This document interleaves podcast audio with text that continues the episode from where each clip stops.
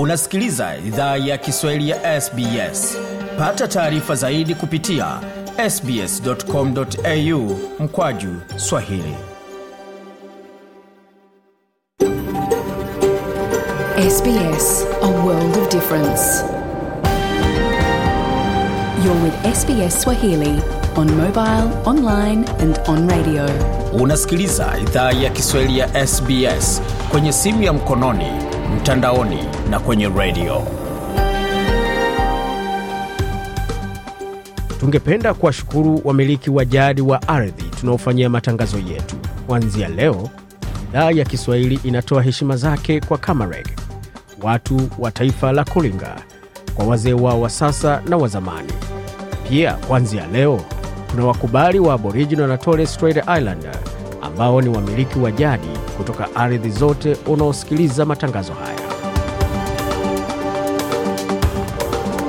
Jambo pote ulipo na karibu katika makala idhaa ya Kiswahili ya SBS. Uko na migode migerano, tukuletea makala kutoka studio zetu za SBS na mtandaoni anani ambao ni sbs.com.au mkwa na mengi ambayo tumeandalia kwa sasa. Tupate kionjo cha kile ambacho iko katika makala ambayo kwa mbele, tukianzia katika hoja hii ya watu kujaribu kutuliza mvutano ambao umeibuliwa na mtoto wa rais Yoweri Museveni. UPDF sio jeshi la mtu, ni jeshi la nchi. Halafu tuna uelewano na nchi ya Kenya wa hali ya juu. Ushirikiano wetu na majirani wote sasa ni mzuri, vyema. Hakuna haja hata ya kuzungumzia vita. Brigadia Brigadia Felix Kreije hapo wa msemaji wa UPDF akizungumzia swala zima la amani kati ya Uganda na majirani wake, hususan baada ya Mohozi ambaye ni mwana wa Museveni kusema kwamba itachukua tu wiki mbili tu kuingia hadi Nairobi iwapo watakuwa wakitaka kufanya hivyo. Mengi zaidi kuhusu yale tutaweza kusikia katika makala matumaini, lakini kwa sasa tupate muktasari wa habari.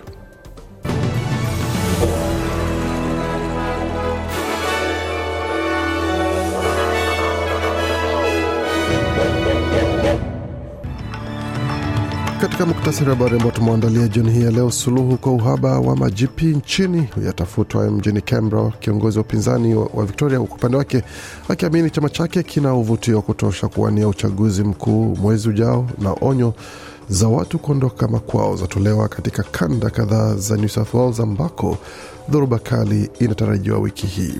Na barani Afrika, Malawi yasema kwamba itatoa chanjo ya kwanza ya malaria barani Afrika, wakati Museveni ameahidi Somalia silaha kupambana na Al-Shabab, wakati wakazi waliokimbia Rushuru DRC waomba jeshi la Afrika Mashariki kuwasaidia haraka iwezekanavyo.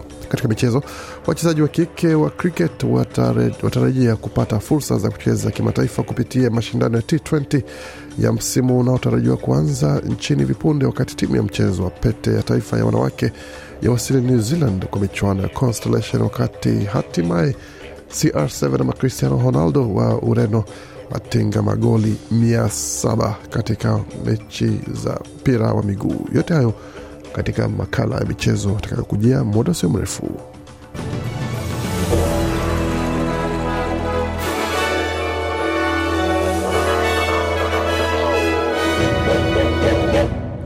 Wasikiza idhaa Kiswahili ya SBS ikiwa na migode migerano, na hapa ni taarifa kamili habari kutoka studio zetu za SBS. Wanafunzi wa matibabu, madaktari na serikali ya shirikisho wamekutana mjini Canberra mapema hii leo kujadili jinsi ya kukabiliana na uhaba wa maGP.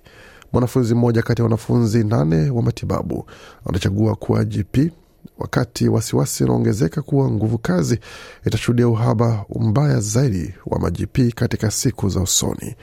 Akizungumza na shirika la habari la ABC, waziri wa afya wa shirikisho Mark Butler amesema hali hiyo inastahili suluhishwa kabla iwe mbaya zaidi.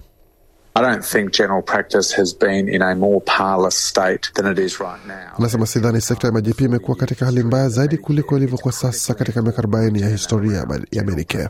Ni muhimu sana tubadili hali hiyo. Sekta ya majipi inahitaji jeki hiyo, inahitaji ishara kutoka serikali kuwa tuna nia ya kubadili hali hiyo, alisisitiza Bwana Butler Na kiongozi wa upinzani wa Victoria Matthew Guy amesema kwamba matokeo ya kura za maoni ya chama chake yanaonyesha chama cha mseto kinaweza wania uongozi katika uchaguzi mkuu ujao wa Victoria licha ya tafiti kudokeza ushindi mwingine wa chama cha Leba.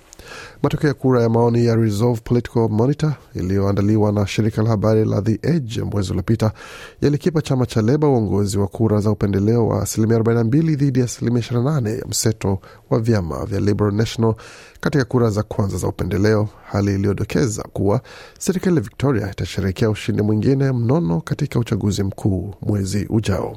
Matokeo mapya ya kura ya maoni ya makampuni kama Newspoll, Guardian Essential na Roy Morgan pia yanadokeza matokeo sawia na hayo kwa uchaguzi mkuu utakaofanywa tarehe 26 Novemba. Ila alipozungumza na Natalie Bar wa shirika la habari la Seven Network, Bwana Guy alidai kuwa matokeo ya kura ya ndani ya chama cha Liberal na Nationals yameonyesha hayuko mbali sana na kiongozi wa jimbo hilo Bwana Daniel Andrews. Huyu hapa akimjibu Bibar. We don't do polls that you know cost two or one or two thousand. We do proper polls, and they have it pretty close and. Bwana Gaso kwamba tufanye kura za maoni zinazogharimu dola elfu moja au mbili tu. Tunafanya kura za maoni sahihi, na walikuwa na hali nzuri sana na ushindani. Kwa hiyo tutaendelea mbele kuhakikisha tunakarabati mfumo wetu wa hospitali, tunaregeza gharama ya maisha na kulipa jimbo letu mwanzo mpya tunaohitaji hapa Victoria. Biba alimuuliza, kwa hiyo kura zenu za maoni, kwa sababu tunajua vyama vyote hufanya kura zao, kura zenu zinaonyesha mnakaribiana sana, ni hivyo? Bwana Gaya kusita kujibu kwamba ndiyo, ni hivyo, akisisitiza jibu lake. Katika taarifa zingine, tume kifalme ya ulemavu imeanza vikao vyake tena hii leo na kusikiza ushahidi kuhusu vurugu dhidi ya watu wenye ulemavu katika sehemu za umma. Dr Debra Kenahan alitoa ushahidi kuwa ana uzoefu wa mara kwa mara kuhusu vitisho vya kunyanyaswa na hata amepitia unyanyasaji halisi. Dr Kenhan ni msanii na yeye pia ni msomi ambaye ana ulemavu wa kudumaa kukua. Amesema kwamba kuna wakati mwanaume mmoja aliwahi kugusisha uume wake katika kisogo chake na mwingine alimwomba ajamiane naye alikokuwa amesimama, na pia huwa ananyanyaswa mara kwa mara mtandaoni au na madereva ambao huwa wanamrushia maneno ya kukera. Watetezi wamesema kwamba matendo hayo yameendelea kuwa ya mara kwa mara na uzoefu wa kawaida kwa watu wenye ulemavu wanapojaribu kwenda katika sehemu za umma. Dr Kenhan ameeleza uchunguzi huo kwamba anaamini kuwa hali hiyo hutokea kwa watu wenye ulemavu kwa sababu hawazingatii kuwa sawia na wengine au wanastahili heshimiwa. You, you have any situation of overt. Anasema kwamba una visa vya vurugu, haswa vurugu ya kimfumo. Katika vyote kuna ile hali ya udhalilishaji. Huyo ni Daktari Kenahan hapo akitoa ushahidi mbele ya tume ya kifalme kwa masuala ya ulemavu nchini. Na wakaaji katika maeneo yanayoathiriwa na mafuriko jimboni New South Wales wanahamasishwa waendelee kuwa waangalifu, dhoruba nyingine ikitarajiwa kugonga sehemu za jimbo hilo wiki hii. Amri kadhaa za kuondoka zilitolewa jana katika kanda nzima ya Hawkesbury na sehemu za kati magharibi na kanda ya Riverina ya jimbo la New South Wales.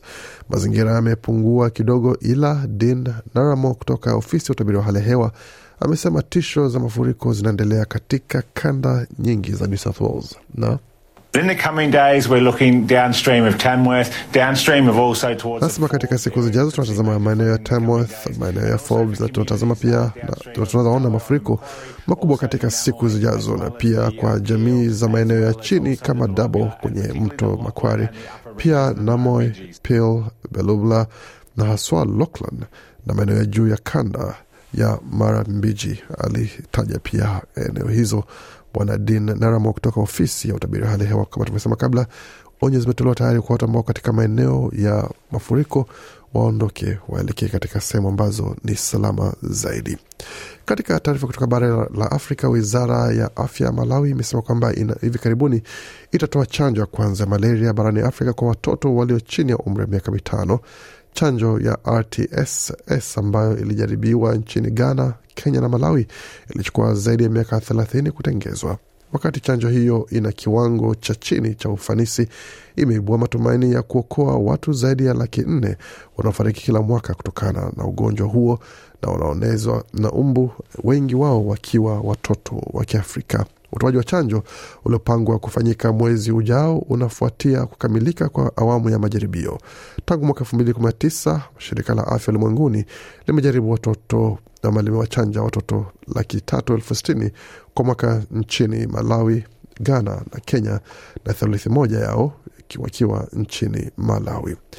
Kumbize Kandodo Chiponda ni waziri wa afya wa Malawi na alisema kwamba uamuzi huo umefikiwa kufuatia majadiliano ambayo rais wa Malawi Lazarus Chakwera alikuwa nayo na wawakilishi wa Perth, shirika lisilo la kiserikali la afya duniani, alipohudhuria mkutano wa mwaka huu wa baraza kuu la Umoja wa Mataifa mjini New York.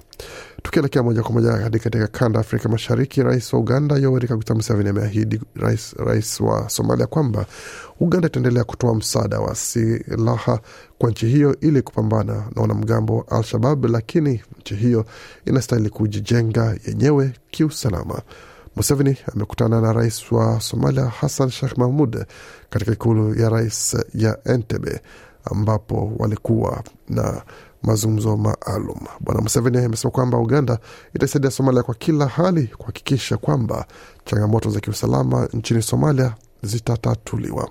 Rais wa Somalia kwa upande wake amesisitiza kwamba anaushukuru Umoja wa Afrika kwa kutuma wanajeshi nchini Somalia kupambana na wapiganaji wa Al-Shabab. Nako katika taifa la Kongo, wakazi waliokimbia vijiji vyao miezi sita sasa tangu uasi wa M23 kwa kuingia Ruchuru, Kivu Kaskazini, mashariki mwa DRC wameomba serikali na jeshi la Afrika Mashariki kutatua kwa haraka mzozo wa M23 kwani wamepitia madhila mabaya uhamishoni. Biamungu Garugamba ni mkazi wa Wanagana pembeni ya mpaka wa Uganda na alikimbia makazi yake akiwa na watoto miezi sita iliyopita na sasa akiwa uhamishoni katika mazingira magumu na ukosefu wa chakula na hata matibabu, huku watoto wake wakishindwa kwenda shuleni. Anaomba muungano wa jeshi kutoka Afrika Mashariki na jeshi la Congo FRDC kufanya juhudi zote kwa warejesha katika makazi yao ya Bunagana.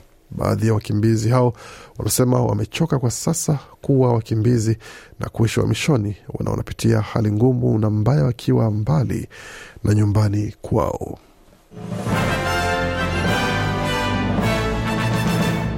Waendelea kusikia idhaa Kiswahili ya SBS ukiwa na migodi migerano. Kwa sasa tuingia moja kwa moja katika ulimwengu wa michezo, tukianzia katika mchezo wa pete. Kama tulivyosema kabla, timu ya taifa ya mchezo wa pete imeingia kule New Zealand, wanajulikana kama The Diamonds.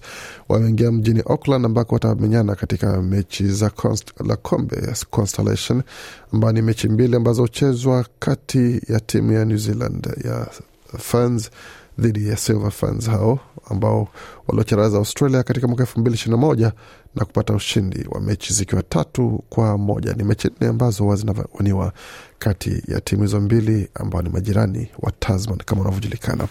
Katika mchezo wa cricket vilevile, kwa upande wa wanawake, mnahodha wa timu ya Sydney Sixers Elise Perry amesema kwamba anatarajia kwamba wanawake wengi watakaoshiriki katika mchezo wa cricket wa T20 ambao atakuwa ni mchezo hapa nyumbani wataweza kupata nafasi ya kuweza kucheza kimataifa mchezo huu wa T20 ambao ni mchezo mfupi wa cricket, na natumai kwamba kutakuwa na fursa nyingi zaidi kwa wanawake wenza kuweza kucheza mchezo huo, na anasema kwamba yuko tayari yeye mwenyewe kuweza kukichapa katika michezo ya Big Bash ambapo anatarajiwa kuwa na wenzake kuweza kukichapa katika mechi zijazo. Alikuwa na kueleza waandishi wa habari katika mazungumzo na waandishi wa habari. I think, you know, um, traditionally speaking, the WBBL is a great launching pad for, for all players. Um, you know, we've Anasema kitamaduni mchezo wa Big Bash huwa ni sehemu ambayo inatoa jeki kwa wanawake ambao wanacheza katika WBBL kuweza kushiriki katika michezo ya kimataifa na vilevile kuweza kujionyesha na kujipa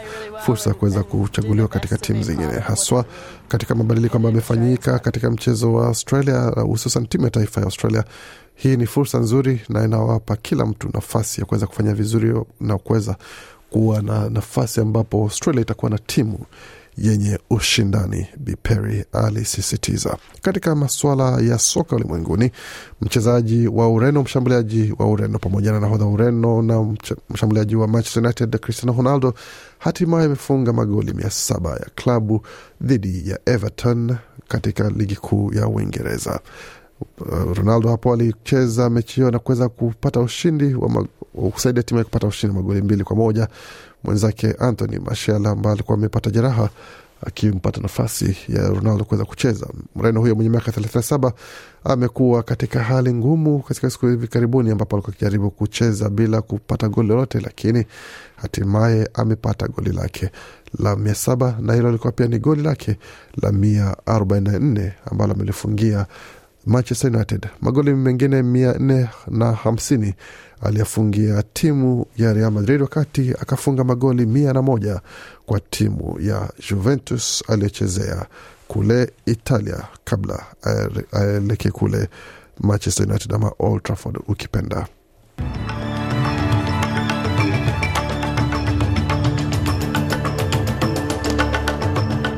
Nam, tukitazama hali ilivyo katika masuala ya ubadilishaji wa fedha, kabla tumalize makala ya leo. Kwa sasa dola moja ya Marekani ina thamani ya dola moja na senti 59 za Australia, kati dola moja Australia ina thamani ya faranga 1299 za Burundi. Dola moja Australia ina thamani ya faranga 1286 na senti 78 za Congo. Dola moja Australia ikiwa na thamani ya faranga 670 za Rwanda, na dola moja Australia ina thamani ya shilingi 2392 za Uganda. Dola moja Australia ikiwa na thamani ya shilingi 75 na senti 50 za Kenya, na dola moja Australia ina thamani ya shilingi 1459 na senti 93 za Tanzania. Katika masuala ya utabiri hali ya hewa mjini Adelaide kwa sasa nyuzi joto pale ni 21.1, Brisbane zikiwa ni 22.1, Canberra 17.1, Darwin 32.8, Hobart 18.8, wakati Perth vilevile ni 18.8 na Melbourne kwa sasa nyuzi joto pale ni 20.1, wakati Darwin ni 19, kwa mradhi mjini Sydney ni 19.1. Kufika pole mwisho taarifa habari ambayo tumeandalia, bakia nasi kwa makala mengine ambayo anakuja kutoka studio zetu za SBS. Kuendelea kusikiliza Kiswahili ya SBS.